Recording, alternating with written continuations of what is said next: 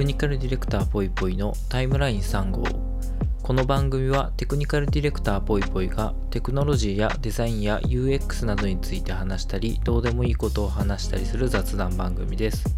過去に Twitter に投稿したツイートを見ながら、その時何を思って投稿したのかを喋ります。ということで、えー、っとねもう最近この収録をするたびにずっと言っていますが、忙しい。本当に仕事がねちょっと忙しくなっちゃって、全然このポッドキャストの収録、収録もできなくて、今ね完全に深夜というか早朝というか、なんかすごい時間に録音しています。でね、しかもただなんか忙しいっていうだけだったらいいんですけど、ちょっと事件がね起きまして、あのうちのなんていうんですか、あのキッチンの排水口からなんか別の階が流した下水が溢れ出てくるみたいな事件が起きて、そうでなんかもうすごい大騒ぎというか、もうキッチンいっぱいいっぱいまでこう溜まっちゃって、もう溢れそうになって、こう毎日バケツでこうなんかすくってトイレに流すみたいなことをなんかもうみっかかんぐらい続けていて、大変だったなっていうのがこの間ありまして、もしかしたらなんかその時の話とかも詳しく今回じゃないかもしれないな、なんか次回とかになんかちょっと触れて話すかもしれませんが、まあそんな感じで仕事も忙しい上にそんな事件もあって、なかなかね大変でしたっていうところで、まあでもちょっと時間見つけて収録やっていきましょうというところです。はい、ひとつめのツイートです。えー、いちがつにじゅういちにち、後半の洗い物の指示の話、これプログラムの話だよな。的確かつ効率的な指示をいかにそごなく伝えるかという職能が必要ということで、えっとね、まあこれこの文章だけ読むとよくわかんないと思うんですけど、えっとなんかちょっとこうバズった記事みたいなのがありまして、えー、これはですね、えっと農家さん、えっと芽ネギ農家の、えー、方がまあ、ある絵本を出版したよっていうお話で、でその絵本っていうのが、まあ、実際にあったあのノンフィクションのお話なんですけど、えっと、自分がやっているその農園に、えっと、福祉施設に勤めている、まあ、障害を持った方々と、えっと、接して、えっと、実際に雇用をしてというか雇って、えっと、その時に起こったいろいろなことを絵本にしているという話で、まあ、その出版記念のトークイベントみたいなのを文字起こしされた記事みたいなのをリツイートして、まあ、さっきのなんか文を書いたんですね。で、じゃあその内容がどんな話だったかっていうと、まあ、そのいろんなエピソードが書いてあるんですけど、最後の方に書いてあったエピソードで、その障害者のまあ方をまあ一人雇って、なんかその洗い物をしてくれと、なんかあの、なんていうんですかね、あの発泡スチロールのまあケースみたいなの水洗いをしてくれみたいなことを頼んだと。で、そのなんかその子もそのそういうこう洗ったりするもの、洗い物みたいなのも得意な人だっていうふうに聞いていたから、まああのできるだろうと思って、でなんかいちじかんだか何時間だかちょっと忘れましたけど、長い時間あの経過した後に見に行ってみたら、まだ一つ目を洗っていたみたいな感じで、でその施設の方になんかもう こ, こんな一つのものをいちじかんかけて洗うなんて。あのうちじゃちょっとそういうやり方だと雇えないですみたいなこと言ったら、何言ってるんですかと、どういう指示をしたんですかって言って、これ洗っといてぐらいのことしか言ってないよって言ったら、いやそういうことじゃないと、えっと的確に指示をしないとダメなんだ、例えばさんかいこすったら次の容器に、えー、移ってそっちを洗っていいよっていう指示を出してみてくれみたいなことを言われて、実際にその障害者の方にそういう指示を出したところ、えっと、きちんとこう几帳面にさんかい洗っては次、さんかい洗っては次、すごく働いてくれるようになったっていう話で、あ、これはその自分の指示っていうのが全然的確じゃなかったんだなっていうようなことを気づいたみたいなことが、まあ記事の中で書いてあったんですね。でそれを見て、あ、これプログラムの話だなと個人的には思ったと。であの近い話で、私がまあ好きなお話があるんですけど、好きな話って言ったら話じゃないですね、あのとある資料というか読み物があるんですけど、あの ディーエックス とかそういうことに関してまあ詳しいところてんさんという方がいらっしゃって、あのまあ本名じゃないと思うんですけどね、そのハンドルネーム的なことだと思うんですけど、で、まあ、結構いろんなところでその ディーエックス 的なことの、えー、講演をやっている方なんですけど、まあ、その中で、えーっとね、にじゅういっ世紀の君主論っていうスライドがあって、でそのスライドの中に出てくるタユピン個人の寓話っていうお話があるんですよ。でそれと同じ話だなと思ったんですよね。その話がまあ割と好き で, でそれに近い話だなと思ったと。で、まあ、タユピン個人の寓話っていう話を、まあ、すごいかいつまんで説明すると、まあ、タユピン個人という、まあえー、と日本人じゃないあの国の人がいて、その人たちがものすごくこう日本に移住してきた、移民してきたっていう、まあ、世界を考えてくれと。で、まあ、そのタユピン個人っていう人たちはもう日本人のさんばい以上の人が住んでるよと。で、タユピン個人っていうのはすごくこうなんかすごい給料が少なくても働いてくれて、まあ、その日本人のじゅうぶんのいちとかひゃくぶんのいちとかすごい低い給料でも働いてくれると。ただ一方でそのタユピン個人っていうのは人は結構頭が固いみたいな感じで、しかもそのタユピン個人っていう人たちが話す言葉っていうのが、えー、なんていうんですかね、まあ、とてもこのなんか特殊な言語体系で、でそのうまくこう意思疎通が行える日本人が、まあ、極めて限られているよっていう状況で、そのタユピン個人との、えー、通訳の需要が高まっていると。要はそのたくさん人がいて、しかも安く働いてくれるから、企業はすごい雇いたいんだけど指示を与えるのに、えー、とすごく難しいんで、その通訳役の人っ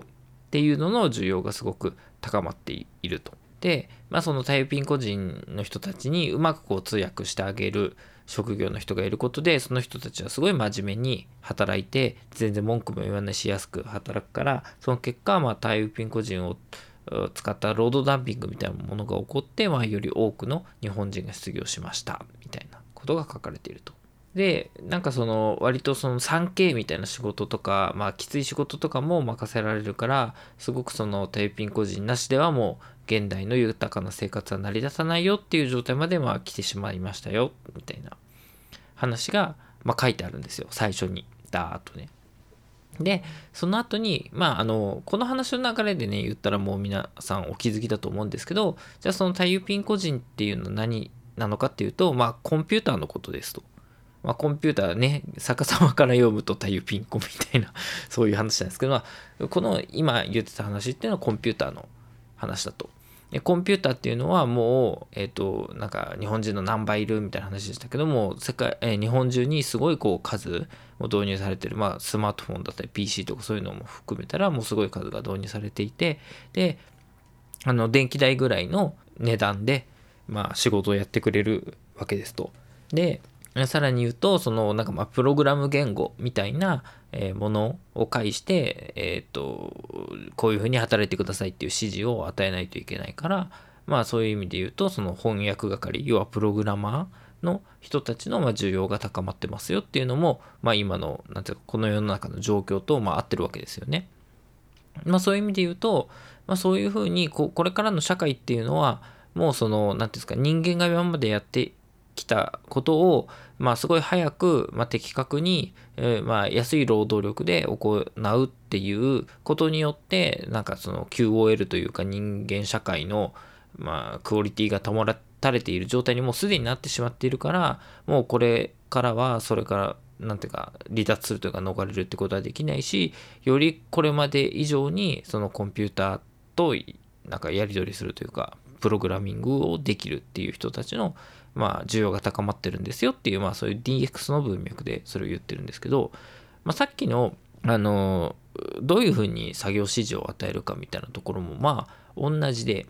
要はそのどう的確にどうこうなんていうか齟齬がない状態まで、えー、作業を分解して指示を伝えれるかみたいなことだったりするわけですよ。まあプログラムを書くこともそれに近しいですし、まあそういうあの意思疎通みたいなことをするためにどれだけ細かくあのブレイクダウンができるかみたいなところがやっぱりそのねプログラマーというかエンジニアならではの考え方でできるから、まあ一番最初に紹介したその農家さんの件もその記事を見て、ああこれはプログラミングの話と似てるなって個人的にすごく思ったっていう話なんですよね。なんかあのまあこれはちょっとそのちゃんと出典がない話なんで本当かどうかっていうところありますけど、まああのエンジニアとかそのなんていうんですかね、そういう工学系の出身の人がまあ社長とかをやってるスタートアップみたいなのはそのすごくあの企業自体の運営も非常にこううまくいったりとか、その企業として生き残りやすいっていうような、まあ統計なのかまあわかんないですけど、そういう話を聞いたことがあって、でもそれもなんでかっていうと、要はそのプログラマーみたいな、まあプログラマーだけじゃないですけどね、そのエンジニア的な考え方だと、その物事何か問題が起きましたとか、何かこう誰かに何かをやってほしいとか、そういう時にすごくその要素分解をして考える癖みたいなのがついていて、で、まあ、その結果あのなんつうか複雑なことも、じゃあまず複雑でしょ、何からやっていいか分かんないみたいなことも、じゃあまずこの要素に切り出してここからやってみようとか、あのこの問題にはこういう要素とこういう要素とこういう要素があるはずで、これがこういう形でくなんていうんですかあのこんがらがっているから、じゃあまずここだけに注力することによってこっちとこっちにこういう影響があってみたいな、まあ分解のあのするような考え方をしているから割とうまくいくんじゃないかみたいな話を聞いたことがあったりするんで、まあ割とそのなんかあのタユピン個人の話はなんかその外国人みたいなことをメタファーにしながら、まあ実際はコンピューターのことですよっていう風な言い方でしたけど、逆説的にというかそのコンピューターみたいなことにある程度こう親和性がある人とか、まあエンジニアリング的な考え方をする人にとって割とその逆にこの世の中に対してえっとある程度こうアプローチできるような、まあそのあの漠然とした問題みたいなことを細かく分割できる能力っていうのは実はそのコンピューターに対してだけじゃない、まあいろんなところに応用が効くんじゃないかなっていうのを、まあこのふたつの記事というかあの ユーアールエル というかを見比べて個人的に思ったっていうところなんですよね。なんかあと分かんないですけど、エンジニアってすごい細かく物事を考える癖がありますよね。なんか、まあ、私もその中ではだいぶ雑な方だったりとかするとは思うんですけど、まあ、なんか今やっている仕事とかでもなんかすごくあの手順書みたいなのを作ろうと思った時に、なんか誰が見てもそこがないようにしようと思って、なんかすごいこうスクショをいっぱい切って貼って切って貼ってしたりとか、こう資料いっぱい作ったりとか、なんか結構やってたりしたんで、でまあそういう資料作りがちだなって自分の他の仕事を考えても思ったりするし、なんかそのコンピューターに対して一個ずつ一個ずつあの要素を切り分けてあの伝えていくみたいなことが、なんかまあ実際にあのオペレーターさんたちに伝えていく何かを作るときに役に立ってたりとか、まあ、問題解決をしようと思って何か考えるときに役立ったりとかするなっていうのは個人的にもう思ったよなっていうところのお話でした。はい、次のツイートです。えー、いちがつにじゅういちにち、某氏の投稿から包皮師という職業があることを知って、これは感慨深いなと思った。職業が先にあるのではなくて技能と需要が先にあるんだなという当たり前かつ忘れがちな話っていうツイートしてます。これなんか包皮師って何かっていうと、なんかあの過去におならをする職業の人がいたんですっていたんですってっていうか、あ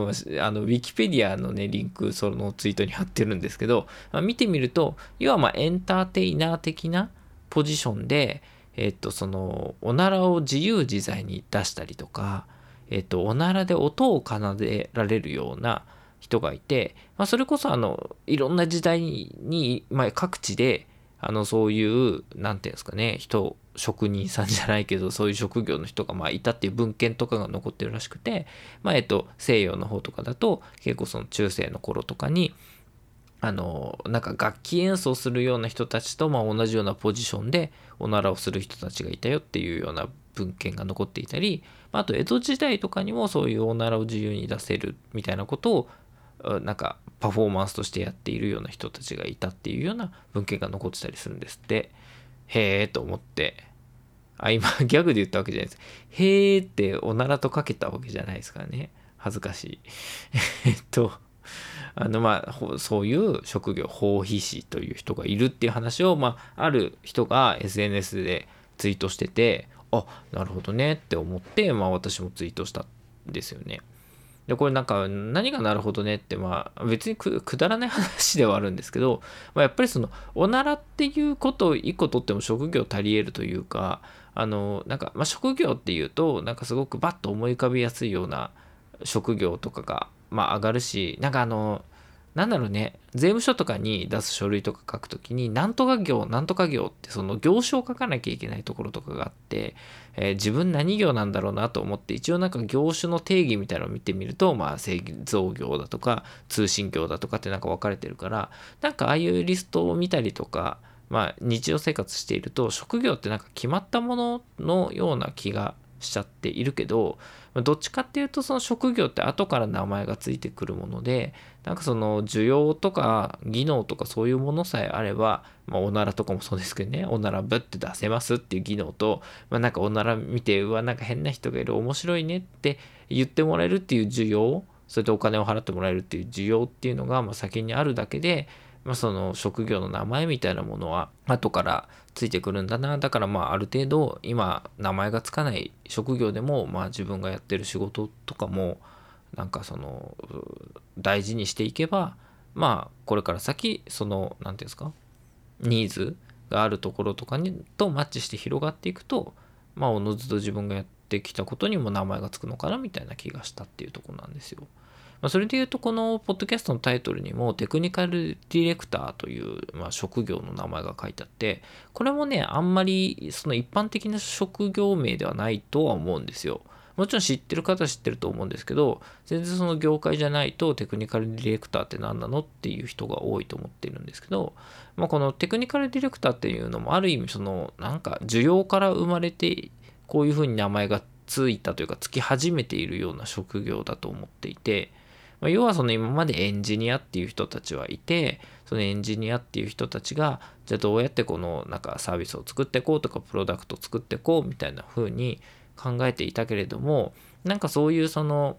なんか技術みたいなものだけに特化するんじゃなくて、もうちょっとこうビジネスとか、まあ、企画とかそういうものとの架け橋になりながら、この技術を採用するとその営業的にどういいんだっけとか、数字的にどういいんだっけとか、その経営としてどういいんだっけとか、まあ逆にもうちょっとこうなんかなんていうんですかね、企画目線でこの企画を実現するためにどういうテクノロジーを採用するべきなのかとか、なんかこの企画がより良くなるためにこういうテクノロジーを使うといいとか、逆にこういうテクノロジーがあるから、えー、企画をこういうふうに変えた方がいいんじゃないかとか、新しい企画が生み出せましたとか、そういうまあそのエンジニアリングだけをこうガリガリガリってやるよりは、えー、もうちょっとこのいろんな橋渡し役をしながらその技術を使う方向みたいなものを定めていく人たちがまあ必要だよねっていうところで、まあ、テクニカルディレクターっていうような職業がまあ生まれてきてる、名前がついてきてるんだなって思うと、まあその包皮師じゃないですけど、おならする人じゃないですけど、まあ、我々もちょっと近しいものがあるんだろうなと思ってますね。で最近あの個人的にはテクニカルディレクターって名乗ってる時もあるんですけど、最近はなんかねテクニカルプロジェクトマネージャーとか自分のことをまあ言ってみてる時もあったりして、これもなんか割とそのプロジェクトマネジメントって今までこう考えられてきた手法と、なんか実際にそのプロダクトを作りましょうっていうエンジニアリングに関わる時のなんかやり方っていうのはなんかちょっと乖離があるというか、その特別な方法論みたいなのがやっぱ必要だし、そういうところにまあなんか注力するプロジェクトマネージャーっていうのをなんか別で名前を付けらんないかなみたいなので、テクニカルプロジェクトマネージャーみたいなことを言ってみたりしてるんですけど、まあそういうのも同じで、どっちかっていうと需要から生まれてるというか、普通にプロジェクトマネジメントするとなんかうまくいかないなっていうところを技術目線みたいなのを持ってる人がハンドリングするから、なんかすんなり着地できるよプロジェクトがみたいなものをまあやり始めて、その後にちょっと自分で軽く名前をつけてみたみたいなものだったりするんで、うん、やっぱまあ需要とそれをまあ何ですか満たす技能みたいなのがあれば、まあ実績みたいなものが後からついてくるのかなみたいなの思っているというお話でした。はい、次のツイートです。いちがつにじゅうよっか、このご時世にファックスを送信した実績解除っていうのをつぶやいてて、あ、あとこれに続いて、ちなみに今時代に使う通信方法かという疑念を除けば、ファックスという技術自体は実は嫌いではないというか、割と好きよりみたいなことをあのー、書いたとツイートしましたと。これ何かっていうと、なんかね、あのー、なんだっけ、健康保険組合かなんかにあの出さなきゃいけない書類があったんですよ。でそれをあのファックスで送れって書いてあったんですよ。で、えー、ファックスないよと思って、っていうかなんかファックスなんて送ったのいつぶりだみたいな、いつぶりだというか多分自分で明示的に送ったことないんじゃないかなっていう気がするぐらい、ファックスかと思っちゃって。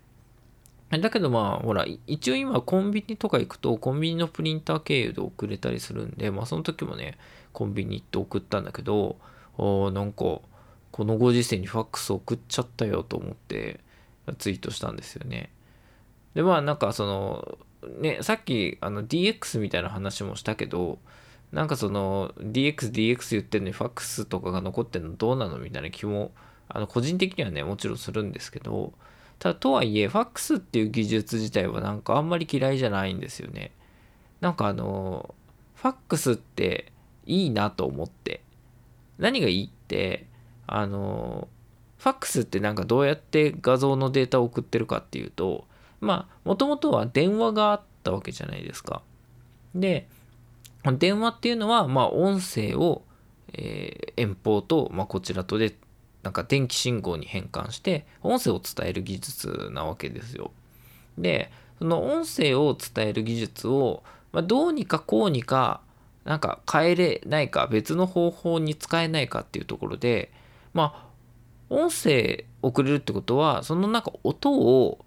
このなんていうの、音のこう大きい小さいとかそういうものをデジタルなデータ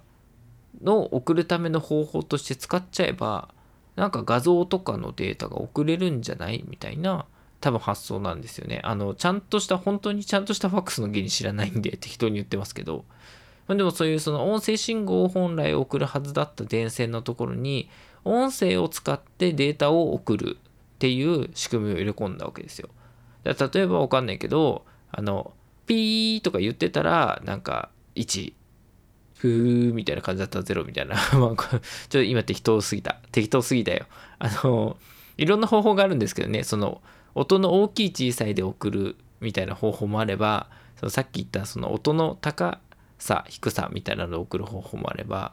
まあいろいろあるんですけど、あの通信方式みたいな、ファックスがどれを使ってるかちょっと分かってないんですけどね、そのあアンプリファイ、あの振幅で変調するっていうんですけど、振幅で変調して送る場合と、あとあの周波数ですね、さっきの高い低いっていうのは要は信号の周波数が違うんで、周波数で変調する場合ととか、まあ、あともうちょいもう一段いくと位相変調とかもあったりするんですけど、まあそういうなんかいろんな方法があって、まあそういうその何かしらその音声を送るための線でデータを送れないかっていうふうに頑張った結果がファックスなんだと勝手に思ってるんです。あのまあ歴史とか知らないんで嘘かもしれないですけどね、話し合う分に聞いてもらいたいんですけど、でもその考え方すごく好きで、なんかあのそれで言うと昔のモデムとか、あとなんだっけえー、と音響カプラっていうのもなんかすごく好きで、音響カプラって何かっていうと、あの昔パソコンあったけどパソコン間でデータのやり取りができないと、要はまだインターネットみたいなのもそんなにちゃんとない時代にパソ遠方のパソコン同士でデータをやり取りしたいんだけど、えー、とそういう回線みたいなのがないっていう時にで遠方に電話をして、でその電話の受話器と、まあ、似たような形したその受話器にうまくカポってこうはまるような、なんか受話器の相手につける受話器みたいなやつがあるんですよ。でその相手につける受話器っていうのを音響カプラって言って、その音響カプラはパソコンとつながってるんですよ。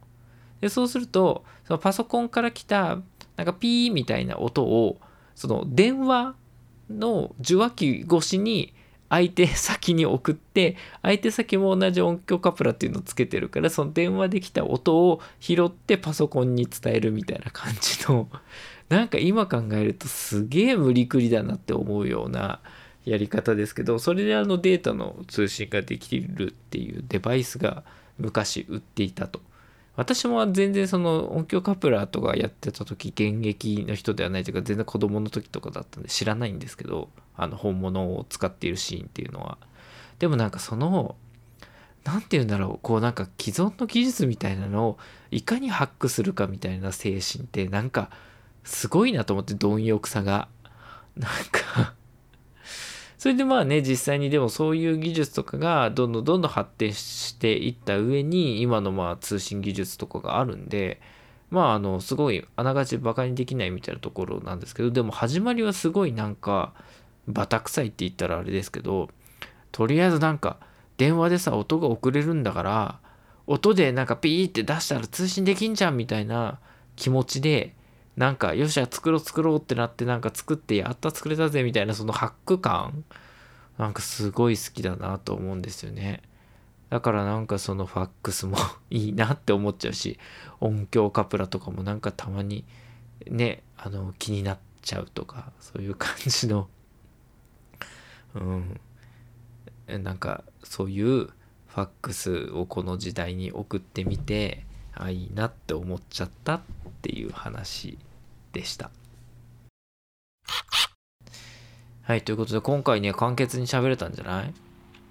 ねえ、前回前々回がさえよんじゅっぷんぐらい喋っててさ、